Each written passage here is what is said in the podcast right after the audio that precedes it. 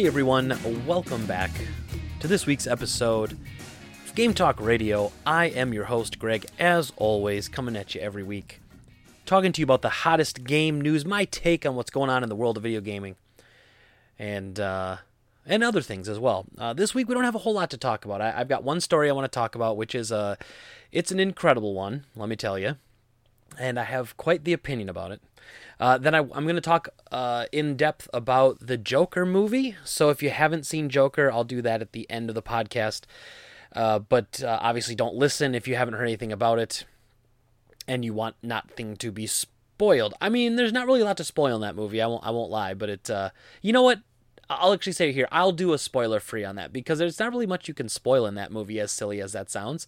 I mean, I could tell you exactly what happens in the movie, but you know, even that's not the point of the movie. Kind of the the, the whole thing um, is what it is. Uh, we have our game of the week picked out. I have my pickup pile of the week, and yeah, and that's it. So it might be a little bit shorter today with the only really the one story, and then we're gonna talk a little about Joker. Um, ah, I hate to say it, I'm not super in like a mega excited podcast mood right now. Uh, uh, I had my annual checkup uh, at the doctor today. I'm fine. Everything's fine. But I just don't like it. I, I don't know. Like going to the doctor and seeing your numbers and like realizing how old you're getting, like that sort of stuff just like really puts me in a funk. So, uh, you know, so it's just, it's just one of those things. But I, I wanted to take the time to say, um, I'm, I'm 38 years old. I'm a 38 year old man. If, you know, once you get into your 30s, mid 30s, upper 30s, you definitely want to be doing checkups every single year. Get your physical every year and tell your doctor exactly what's going on. It's sometimes uncomfortable to talk about things, I know, but just tell them everything that's going on. You know, that way you can figure out anything that's wrong. Like I said, nothing wrong with me. I'm good. Everything looks good. My numbers are right where I want them to be. Obviously, I'm still a little overweight. Got to got to fix that. Got to lose, you know, 50, 60 pounds still. But I can do that. Um, but no, you know, something we, we got to take care of ourselves. You gotta you gotta check up on yourself, and you gotta make sure that uh, that you're taking good care of yourself, so you can be around on this planet for longer to play more games. So just something worth doing. You take care of yourself and, and, and make sure you're getting yourself checked up. Don't go crazy with it, but you know, at least an annual checkup is is in order. Um, and so yeah so that just kind of like it just puts me in this weird funk today like i'm really and i'm, I'm doing this later than i normally do because obviously to do that this morning. And uh, we uh, we picked i picked up because i had to do some work this morning too. So i picked up the uh, candy bars that we're selling for the donations for the extra life charity because again i can't stress this enough. It's a week from saturday is our is my 24 hour live stream for charity. I'll be putting links up on twitter. Follow me on twitter if you can please at game trade greg that's Greg with two G's at the end. Right now, my name is Ghoul Trade Greg, because hey, it's Halloween. But if you can, obviously, we're trying to raise six thousand dollars this year. It's a lofty goal, one that you know uh, we it would be more than we did last year, and I I just would hate to do less than last year. So we got candy bars we're selling at the store, all the profit going to the charity. We have uh, we obviously accept donations to the Extra Life page. Uh, we're raffling off a Sega Genesis Mini at the store. You can win with raffle tickets if you come to the sale, because that's the other thing too. So when I'm streaming a week from Saturday, the guys and gals at the store will be doing an, uh, a charity sale, and we're donating 10% of our total sales that day to the charity. So if you come and shop at the store that day, you'll also be helping out and then when you go to the store for the sale, you will get a free raffle ticket to win the Genesis Mini, but you can purchase additional raffle tickets for a dollar a piece. So that would be awesome. And obviously, we're just trying to raise enough money. Uh, the charity we're playing for is the Children's Hospital of Wisconsin through the Extra Life Foundation. And so uh, this year, I got a little bit of a later start than I wanted to. Um, you know, next year, I'm going to start fundraising in January. We're going to do multiple streams for raising money. We're going to do a whole bunch of stuff. We're going to do marathon streams with like Just Dance marathons. We're going to do it all and uh, we're gonna do it to raise money. Uh, because you know helping out sick kids is about uh, the best thing I think you can fight for. So, uh, so there's a lot of things going on there. I knew I threw a lot at you there, but any way you can help is appreciated. So if you go to Twitter and you follow me uh, at Game Trade Greg, I will. You can find the links on my profile. It should be the pinned tweet. Would be the links that'll get you not only to our stream for when we're doing the stream. Obviously, anyone who who donates will get shout outs very regularly during the 24 hour live stream and uh, other things such as that. So, just something that I wanted to throw out there. Any help you can offer is always appreciated. So, thank you, thank you, thank you for even considering. And uh, and and, then uh, it's coming up. It's it's hard to believe, and then it's November, and then it's Thanksgiving, and then it's Black Friday, and then it's Christmas, and then and then and then it's 2020. Lordy, lordy, it's 2020. Um, but anyway, like I said, I got my pickup of the week, I got my game of the week set aside, and uh, we're gonna start off with this story. Th- this is unbelievable. I-, I won't lie. This this story upset me quite a bit when I first heard it, mostly because I started digging into it, and I'll get into the details obviously during the story. But here's the story. Uh, this is the Washington Post headline. This man just bought some of gaming's quote holy grails quote. It cost him one million dollars, and so it's a story about a rich dentist and a few other people that came together, like a group of people that came together to buy a collection, and they spent one million dollars on sealed video games. so, my goodness, it. Uh, I don't know what else to say except it's ridiculous. So we'll get into that. That'll be the first thing we start off here. Uh, so we're gonna start it up. All right. Well, here we go, and uh, we'll we'll we'll get it we'll get it going. So first up on the podcast today, like I said, we're gonna be talking about video game collecting, uh, and sadly, not the positive part about it. this seems to be the dark, shady underbelly of video game selling and collecting. Collecting, I guess, in quotes, because this article came out. This is the Washington Post, which I have to also say, watching these articles pop up in huge mainstream issues, I can't help but think that it's it's such a, a forced thing. You know, this this selling tons of games is getting tons of press. Selling these huge lots, the, the Mario Brothers you remember a few months ago that sold for hundred thousand dollars. You know, there's always these huge news stories pushed behind it, spreading the word about it, which essentially is artificially inflating the market. So anyway, the uh, the, the article headline WashingtonPost.com. This man just bought some of gaming's quote holy grails end quote. It cost him one million dollars. The story goes on to say by Jacob Bogagi, Bogage Bogagi. Uh, the article goes on to read in September. Eric Naierman boarded a plane in South Florida and headed to Denver, planning to expand his collection of video games. The transaction added nearly 40 titles to his assortment of classic titles and cost him more than $1 million. Naierman, a dentist and one of the world's most avid video game collectors, procured more than three dozen of the most sought after vintage video games for $1.02 million. Okay, so I'm just going to stop right there because I'm not sure who I'm more I- irritated with right now is the article or the dentist. But let's let's start with this, okay? First of all, the article referring to this person as one of one of the world's most avid video game collectors. I don't understand where you get that from because the dude dropped a million dollars on games. I mean, yes, I suppose. Does that make you an avid collector because you dropped a million dollars on games, or does that make you a expensive collector? Like, does I, don't how does that make you an, the world's most avid video game collector? I don't. Again, is that the article though, or is that whatever? but that that was the first thing that irks me in this article right away. Then we go on. The sale was one of the largest in the hobby's still nascent history, according to collecting experts. Though no single source tracks such exchanges, all games are factory sealed and most are first edition releases that a third party grading company said are one of a kind. Oh, gee. Oh, boy. Let's see here. Oh, and a, a third party grading company said, Who would the third party grading company be? Oh, we've got a picture. We don't have to speculate. Oh, you see this right here.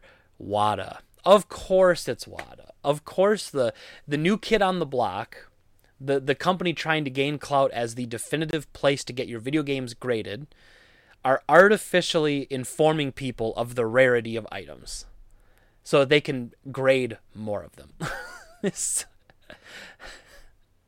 I, I'm exhausted at the frustration I have with WATA. So I'm sorry, I digress. Let's get back to it. All the games are factory sealed, and most are first edition releases that a third party grading company said are one of a kind, or at least one of only two or three that remain in such condition that are known to exist in collectors' hands. Okay, so they're known to exist in collectors' hands. That doesn't mean that there aren't more out there. And so again, this company that grades the games says, "Oh, well, we've only ever known because the the people who run WATA are part of these like weird elite like mega mega like collectors, right? And so they they purposely will tell you, well, there's only one of these in the whole world. Only this person has that. Well, that they know of. And so, why, how are they the experts to say that just because in their inner circle they don't know of anyone else? Because no one else on earth could have a collection of these things. Uh, given the number of, quote, black box and sticker sealed games, hobby classifications that denote an item's release date and condition before they're assessed by an independent grader. In Naierman's possession, some experts consider it to be one of the foremost collections in the world, both in terms of overall value and rarity. Hmm, who are those experts they talked to? Oh, that's right, the WATA people. So, of course, the WATA people are going to consider it to be the foremost collection of the world. You know, and the one thing I could not find, and, and I'm, I'm trying not to be too much of a conspiracy theorist here, but I want to know the relationship between this dentist and the group of people that helped him buy this, by the way, which they don't talk about. The whole article is about this crazy dentist. But really, it was this dentist and a group of people referring to themselves as the Video Game Club purchased this collection for a million dollars. I want to know their connection to WATA. I guarantee that they've already talked, they know each other, and that when they decided they wanted to buy this, they went to WATA and said, What's it worth? And for some reason, we're allowing this one company to essentially dictate what things are worth. Now, I'm all for uh, I'm all for um, supply and demand. I'm all for actual value in things. You know, oftentimes when I'm pricing games out, when I'm looking at an eBay auction or looking at something else, I'm looking for something that has multiple bids. I'm looking for something that has history because that's going to tell you people were fighting over it. If you look at an auction that would on eBay would consider a buy it now, right? Like what this gentleman did, one million dollars. It was a buy it now bid f- eh, for all intents and purposes. That doesn't tell you that that's the value of these things. That tells you what somebody paid for it. Now, would I trust now if if I heard that 20 of the world's biggest game collectors bid on this auction and it finished at 1 million dollars, I would say, okay, that's what I feel like that's worth because you had competition, you had multiple people in the market. This person essentially did a private sale, and it doesn't prove the worth of anything. Um, you could argue that something's worth whatever someone's willing to pay for it, I suppose, but the actual value that they're stating on these things isn't necessarily the price that's paid. Like I said, you can go on eBay and find people that have overpaid on games and gotten deals on games that are cheaper because of buy it now auctions listed at different prices.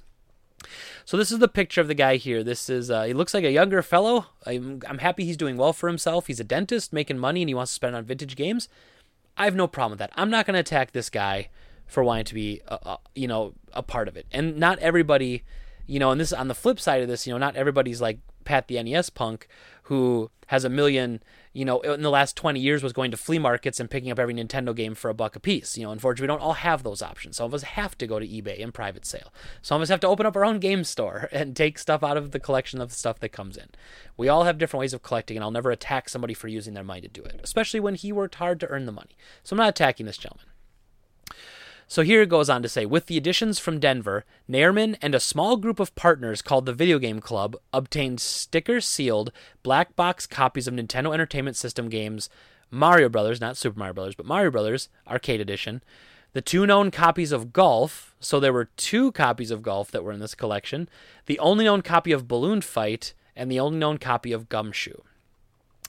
Quote, these are some of the holy grails and cream of the crop in terms of having historic value, end quote, said Deniz Kahn, president and chief executive of WATA Games, which specializes in grading vintage video games and evaluated the items near obtained. So again, I've said this a million times before when talking about WATA, There is a weird relationship here with the grading company and the elite collectors and the heritage auction. And there's this weird relationship going on where they're setting values, they're bringing people in to spend extra money on things by them telling you what a good price is. Now, a vintage Super Mario Brothers sells for $100,000. That does not mean that a vintage gumshoe is worth $100,000. Gumshoe is not going to hold nearly the value of something like Super Mario Brothers would. It does not have the historical significance. It does not have the the name recognition to be that collectible. So now the original Mario Brothers arcade edition maybe, except that's not the game that people remember it to be. People remember Super Mario Brothers when they equate Mario to the NES. Goes on to say the purchase from three collectors who spent 52 combined years amassing the items is a watershed moment for the hobby, experts say. Again, the guy from WATA. They keep acting like there's different people they talk to. Like they've just talked to this one guy. uh, both in terms of the number of games exchanged and the price points at which Naierman purchased them. Okay, so part of what makes this a watershed moment is the price that the guy paid, which was basically evaluated and made for by the people who benefit from people grading their games once they go up in value. You kind of see where I'm getting at here. Like, see where the, the stupidity of all this is, is starting to wrap around. The previous high watermark for a single game sale was a first edition 1985 Super Mario Brothers that sold for $100,150. We did a story about this when it happened. Several of the games in Naierman's purchase could fetch similar prices at auction. No, they will not. Super Mario Brothers original print, because it was a game not initially, but that was packed in later, that game has significantly less print than the other games do even of first print, I would argue. Quote, it's a classic case of supply and demand, end quote, said Valerie McLeckie, the video game consignment director at Heritage Auctions. Oh, here we go. Here's our friends. Here's the, the Holy Trinity. Here's the other one we were missing. Quote, demand is increasing. More people are becoming interested, and these games are not easy to find in this condition. And that's what's driving the market growth at this point. And people get competitive, end quote. Now, I won't disagree with that. And but what I would argue is that we've got maybe 10 people, maybe even 5 people probably in the entire US, 5 to 10 people that would pay this kind of money for these kind of games. So essentially what you have is you have this kind of weird circle jerk of all these high-end collectors buying it. And then what he'll do is he'll sit on this for three four five years. Then he'll find someone to buy the second copy of golf for twice what he paid for it or whatever because he's now dictated the price that he paid in anticipation of the market only rising. Now, I will admit this is pretty risky. And there's a lot safer bets you could make with your money, please, in your investments, please, than going out and buying video games. You don't know that this market won't crash. You don't know that. Um, if if we have another huge financial crash and people are losing money, this is gonna be one of the first things that people start selling is physical stuff like this. More things that enter the market, the price crashes. You never know if something like this is gonna hold value.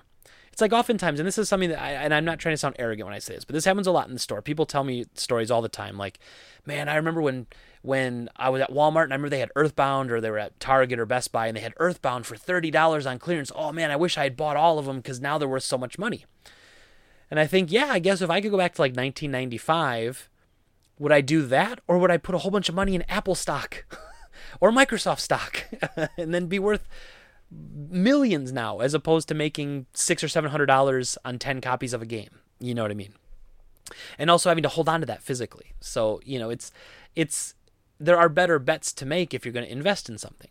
And when i start talking about investments because this next part of the article here.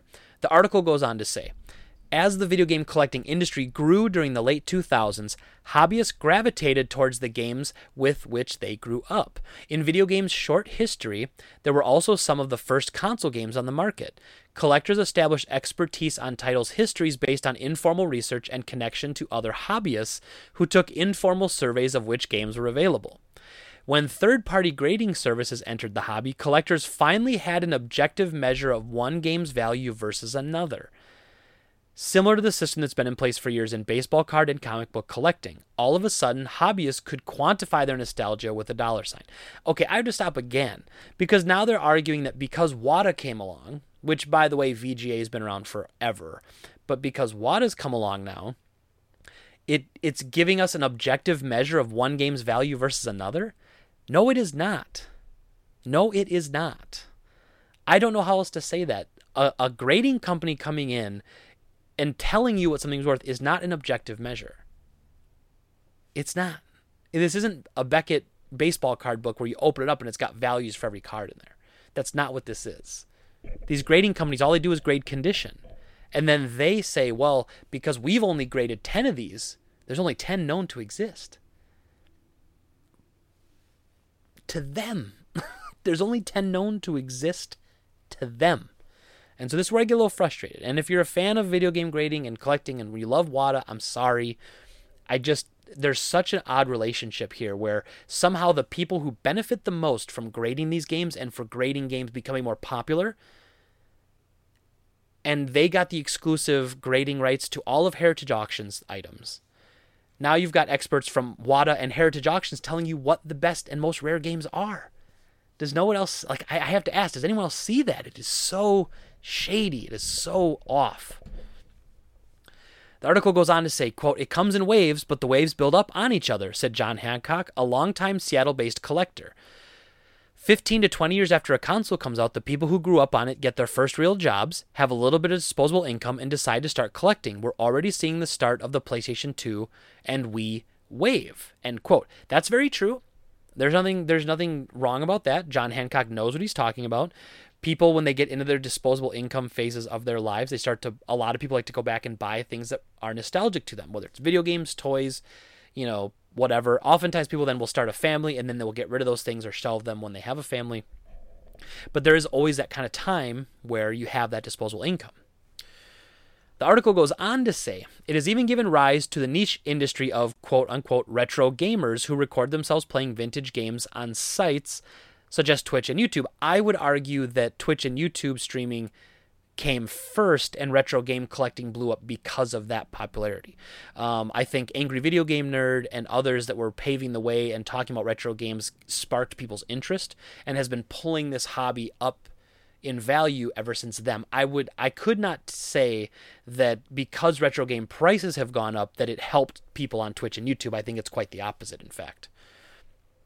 Um, quote, it's only natural, I suppose, but I just play the games that matter to me, end quote, said Jason Lindsley, who plays under the name Metal Jesus Rock. So here we, we got a quote by Metal Jesus in this stupid article.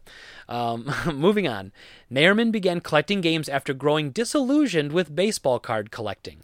It took far too much money, he said, to buy a single card, and he was looking to form a collection that could rank as one of the best in the world. He pivoted to video games, realizing the titles he and friends grew up playing were now considered top notch collector's items if found in the right condition. And then this last paragraph I'm going to read, and then I'm going to f- go on to the final uh, arguments here. But increasingly, experts say, again, WATA and Heritage Auction, experts say they've seen a movement away from collecting based on nostalgia and towards a view of collecting games as commodities while the market for rare games heats up. In years past, the hobby was dominated by aging gamers. Entering the hobby now are the same sort of serious collectors who consider coins, baseball cards, comic books, and works of art as part of their investment portfolios. Yeah, yeah, that's not wrong. That's not wrong. And I did an article about this when I talked about comic book collectors coming into the video game market. I did that about a month or two ago. And when it was that, uh, was that also a dentist? Now that I'm thinking about it, was that a dentist or a doctor? But there was that one Oh no, it was a lawyer. The lady was a lawyer, remember? And so she was a lawyer and she bought like a bunch of games for like what was it? Half a million dollars or something, five hundred thousand dollars. And so let's get back to this last part though before before I get too off off topic here.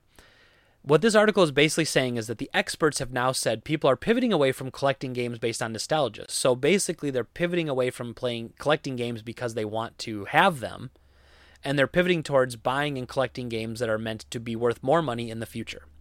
Um, now, any collector should have seen this coming a long time ago, you know, but when you consider this something along the lines of comic books and baseball cards, you have to understand that those industries have been around for around a hundred years. Video games, the ones with NES especially, we're looking at 30 years.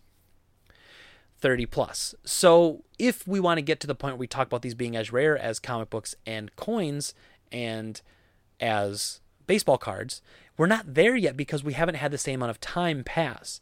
Now, this would be the time then to get in on it, right? Because if you get in on it when it's low and eventually it does blow up in another 70 years to the point where comic books are, you will have a nice chunk of change to sell. But I don't think we'll be alive in 70 years. I won't be, uh, guaranteed. And uh, a lot of these people that are investing in these things won't be around in 70 years. So then it, it brings me to a, an issue I'm having, right? Like a, a, an existential crisis of my video I did that said the only right way to collect is your way. So are these people not real collectors because they're collecting only for the money? I can't make that argument. I can't say that if, if in the past I've said if you collect for any reason, it's what you collect you know, there's no wrong way to collect, right? I, I wondered about that when I saw some people's collections of like really dirty old sports games. But again, if it's what makes you happy, then it's what makes you happy. But uh, I do not understand. I guess I don't understand that. I don't understand buying something that I wouldn't want. Like for instance, I and I've been doing this a little bit. I, I've talked on the podcast about this before. I've been buying a lot of comic books recently because I do see a value going up in certain X Men titles once the X Men hit the Marvel Cinematic Universe. But I'm still only buying issues of comics that I would like. I'm still only buying X Men. I'm not digging deep and looking into all these other first appearance comics, buying them to hope they go up in value later. I'm buying it now so that I can have it, so that when it goes up in later, I can still keep it and be happy with it. But uh, so it, it is an odd thing here now where they the the experts I'm gonna put that in quotes the experts are saying that people aren't even collecting for nostalgia anymore. They're collecting more so for the investment of the future. And again, it's not even that great of an investment. I don't think. I think there's much better investments you can make, much less volatile investments you can make. But there is obviously something fun to buying something like this, you know, and there is a pride that goes along with this saying, I have the first appearance of Spider Man comic, as opposed to saying, I have, uh, you know, I I have 2,000 shares of divested Microsoft stock, you know, if those words even make sense. And I don't think they do. But that is, um, that, that is less exciting than saying, man, I got a first, I got a first edition Mario Brothers, you know, I, I get it. You know, I get it. Um, the article goes on to say, quote, the hobby has transformed from being this relic of nostalgia, Kahn said. There's not so much about that anymore. It's moved to a real appreciation of the art and historic value of these games. People aren't just buying them to look at and remember playing them, they're buying them to commemorate the history and the impact they had on pop culture. Eh, I think they're more buying it for the money, but yeah. Uh, that's the same thing that happened with comic books. People had them, and they were something that sat in the attic and collected dust. But in the 90s, people realized they were works of art and pieces of history. There's a new criteria with that transition that makes something valuable. It's still too soon to be conclusive, but the tide has risen. Uh, I don't, I don't really understand that comment about how the 90s in the 90s people realized they were pieces of art and history i think people always there were always comic book collectors but obviously once we got into tv shows cartoons movies and then the the market blew up because there were people who wanted to have the comic books. And not necessarily because they were worth money. People started buying them because oh i love the x-men. I want to buy x-men comics you know and so on and so forth it also sent longtime gaming aficionados on the hunt for new collectibles. One of the sellers from Naierman's deal is liquidating some of his collection. Once considered to be among the world's best, to track down original video game cover artwork. For early games, publishers would commission artists to paint the cover by hand, then take a photograph of it and print it onto boxes. Some of those paintings still exist, and as collectors snap them up, another market has emerged for historic video game paraphernalia. That, experts say, is further inflating the price of collectible games. So to add on to that, I would say yes, people who have collected all the games they want are now looking for something else to collect, and that includes memorabilia, um, things you couldn't buy. I'm in a few Facebook groups of people collecting neon signs that were only hanging in like KB Toys and Toys R Us stores, the gla- the World of Nintendo glass cases, stuff like that that was never purchasable by the public. A lot of people are looking for. So that's actually, you know, it's very very accurate. Um, the article finishes up, quote, judging from everything I've seen collecting over the years, there's no reason that this shouldn't develop into a hobby like baseball cards or comic books, Naierman said. I mean, comic books, you tell me what they have that a video game doesn't. They have box art, they have the same nostalgia. If comic books can sell for one million, then there's no reason a video game shouldn't be able to do the same, end quote. And I guess that's really what it is, isn't it? You know, this this hobby is turning into people are going to get into it for the money. And I guess when I put together my collection, I decided that I wanted to have everything I remembered playing as a kid that's still good today, that I like today, and I buy it mint in the box. And so I have a collection of about 100 NES games, all mint in box. Very good to mint in box. And I, I love it. I'm happy with it. But I'm not going to replace my Mario Brothers with a $100,000 original sticker print. And I know we all collect different things, but to me, it doesn't matter. And I think to the average game collector, it doesn't matter what version of the game they have. They want the game. My friend Jack, he collects loose carts, and eventually he's going to get every game, probably minus like you know, um, stadium events and some of the others that are like beyond bonkers price. But that's how he wants to collect. So again, I don't have any problem with the different ways people like to collect, but it, it I can't help but feel a little like a little weirded out by people that are just getting into it because they see it as a commodities market. Like, let's just buy these video games for a million dollars today because in 10 years I can sell them for 5 million. And, you know, and it just seems kind of. It seems disingenuous to the hobby, but this is uh, definitely something that comic book and baseball collectors have been having to deal with for years. So, as collectors ourselves, we probably should have seen this coming. And it is kind of neat to be on this side of it because if it's early enough, you could still be collecting this. Now, realistically, these people that, that have been selling these now probably collected these 10, 15, 20 years ago. Back and they they were they were way ahead of us. Like when we're reading articles like this, it's almost too late already to get in on this train. But uh, yeah, that's the article. I, I gotta tell you, I, I I don't more. I guess my issue then to recap everything.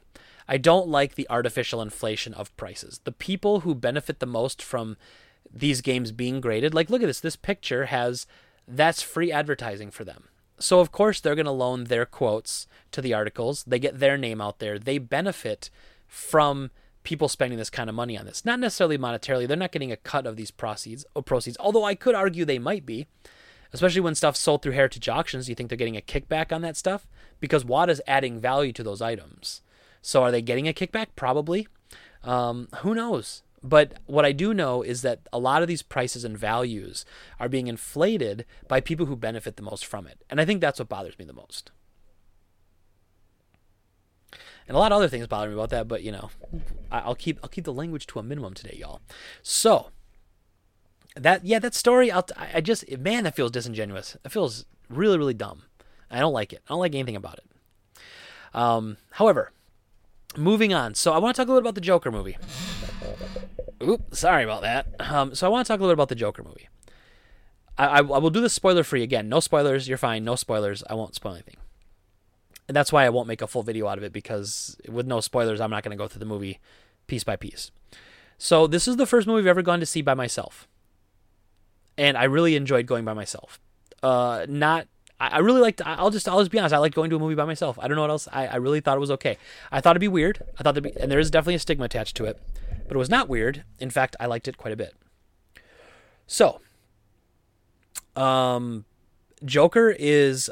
I have a hard time saying that it was a fun movie to go see. I don't think I had fun when I was there, but I would say that I was intrigued and very interested and I was entertained if that if, if we can separate fun from entertainment for a minute because the movie is incredible downer you see it it has a lot to say about mental illness it has a lot to say how we treat people with mental illness in this country um, not just medically but how we treat um, that uh, you know stigmatize that so much in our society having mental issues and so this movie um, touched on some good points, but was also incredibly entertaining. They tied it into the Batman universe in a really interesting and neat way.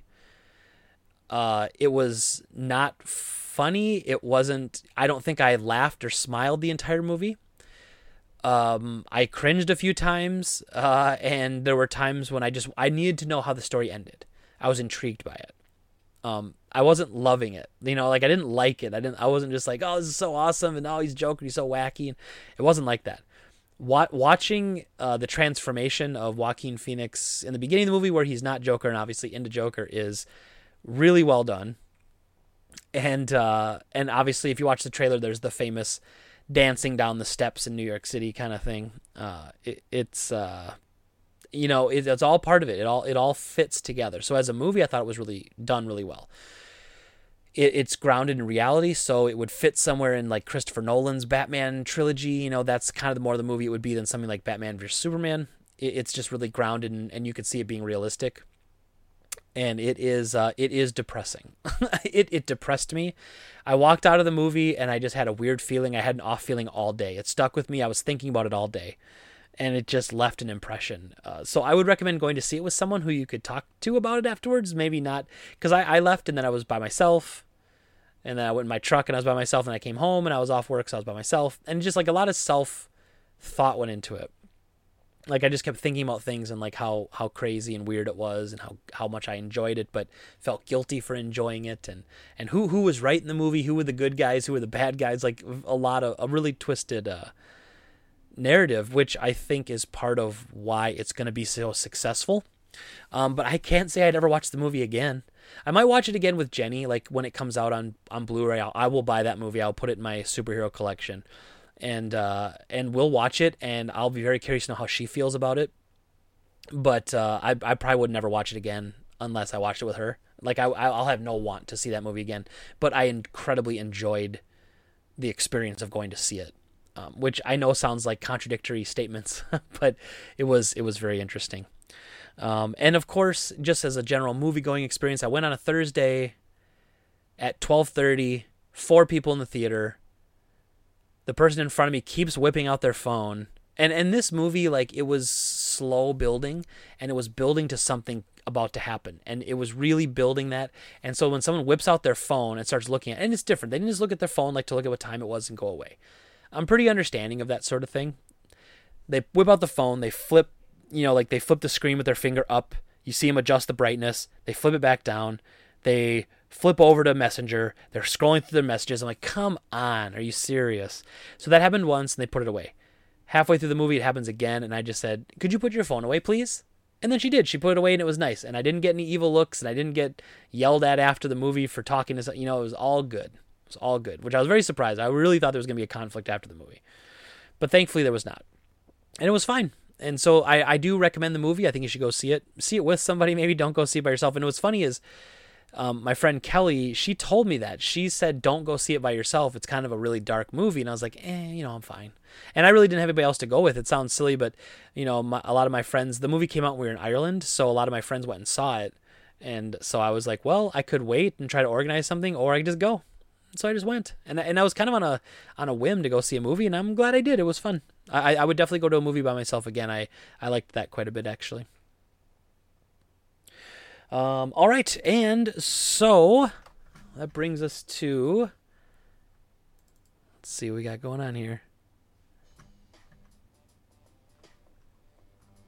I like how. Let's see here. I like how this never works. Like every week, I gotta dick around with this. Uh, what's that's my Samsung, so I gotta. Is that? Uh,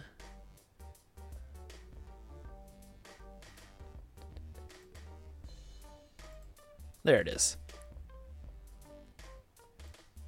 Okay. So uh, we have our game of the week and our pickup of the week. So first up, game of the week. We're going to be talking another PS1. We're sticking with the PS1 theme. We're going alphabetical, so I don't keep repeating myself as we go through. But it's going to be a PS1 smorgasbord for the coming year because I have a lot of PS1 games and they're all pretty good.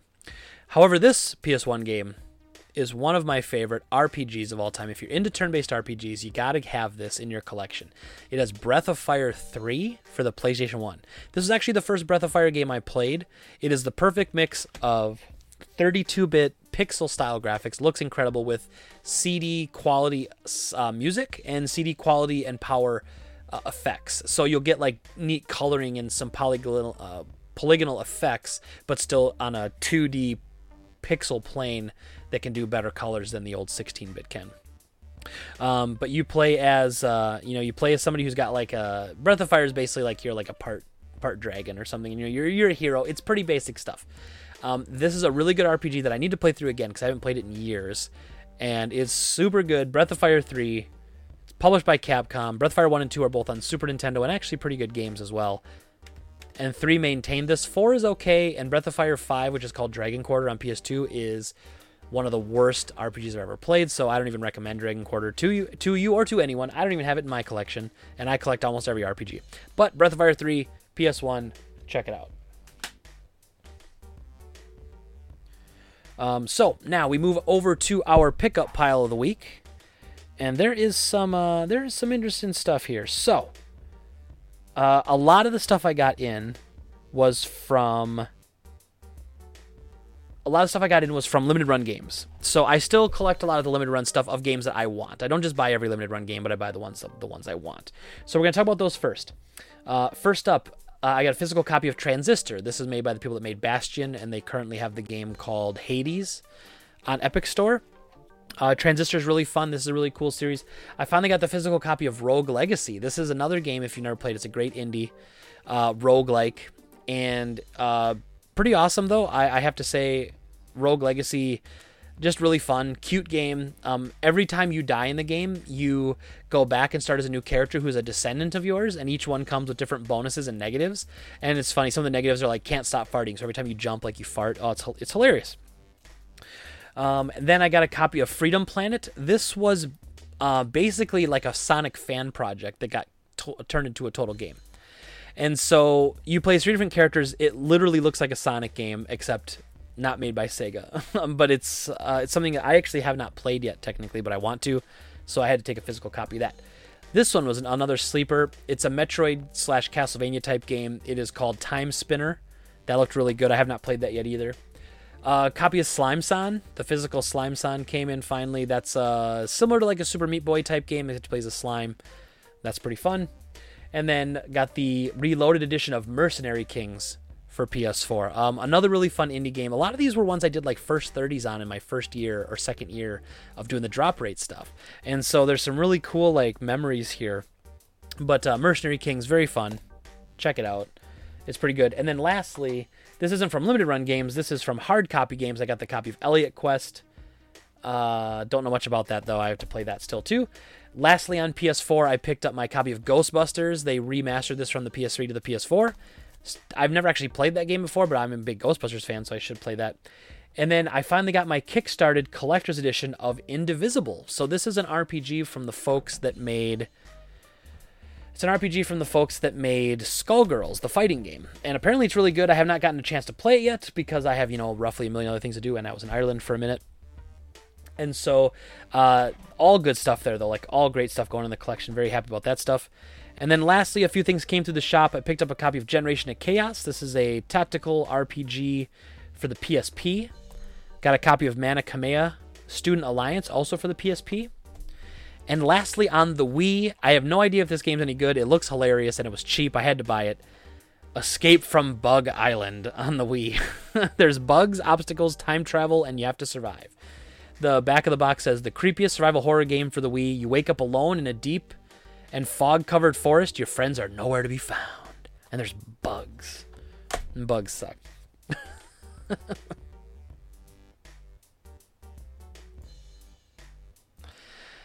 All right, and then lastly, I have a listener question, I believe. Uh, this actually came, I think, right when I got back from Ireland, but I didn't technically do one, so I have to go back a little bit. Um, let's see here. Let's see. Okay, here was the question: With the Halloween season setting upon us, do you have any fun, spooky video game memories, or any other horror games you would like to go back and play? Um, ooh, uh, well, uh, for the we might be doing this. I'm not sure if we're gonna lock it in yet, but one of my favorite two of my favorite horror games, quote unquote, are on the NES. And it's Nightmare on Elm Street and it's Friday the 13th. I'm a big fan of 80s slasher movies, and both those games are not necessarily great, but they're not bad. And uh, what I want to do, the plan is to get four people together for Nightmare on Elm Street for the Extra Life charity stream. So Dom, Dave, myself, my friend Jack, the four of us will four player beat Nightmare on Elm Street. Maybe. We'll have to see. But I think it'd be fun to play four player. I have the Nintendo AVS, so I've got it. As long as we have enough controllers, we'll be good to go. So that would be fun. So that would be a spooky game. Um, Friday Thirteenth, on the other hand, is a game I've never beaten. I've only killed Jason once in the game. I've never beaten it, and I would love to finish that game, but it's so hard and so annoying. I don't know if I'll ever do it. but I want to, so maybe I will. Uh, but besides that, one game I always felt I missed out on that I would have enjoyed was Dead Space.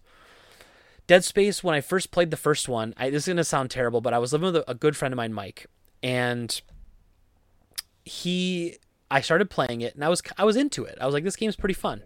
And then he started playing it, and he blew past me, and then wouldn't shut up and stop talking about it. So it basically killed my interest in the game.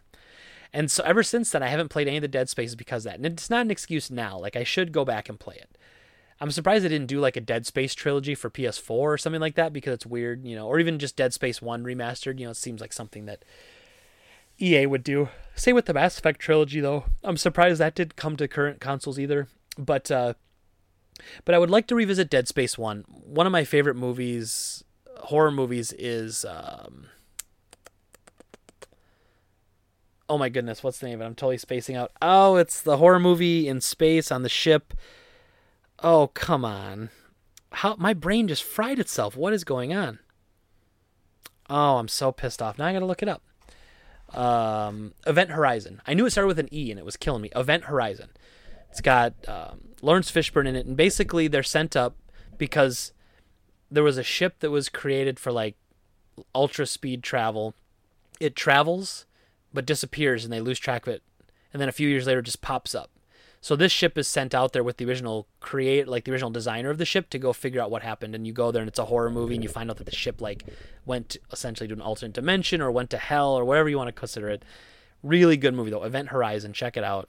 And Dead Space took elements of that, like this kind of derelict freighter ship. You know, I mean, just awesome. And I also love that Isaac Clarke is like an everyman. He's an engineer, and he survives because his engineering tools are essentially the best weapons to defeat the necrolites i think that's what they're called. And basically you get like a plasma cutter that was used to like weld pipes and you cut off their limbs because the idea is that the aliens certain ones have to have their limbs cut off in a certain way for them to be killed. Like you don't just cut their head off and they die. Sometimes you have to cut their legs off to kill them stuff like that.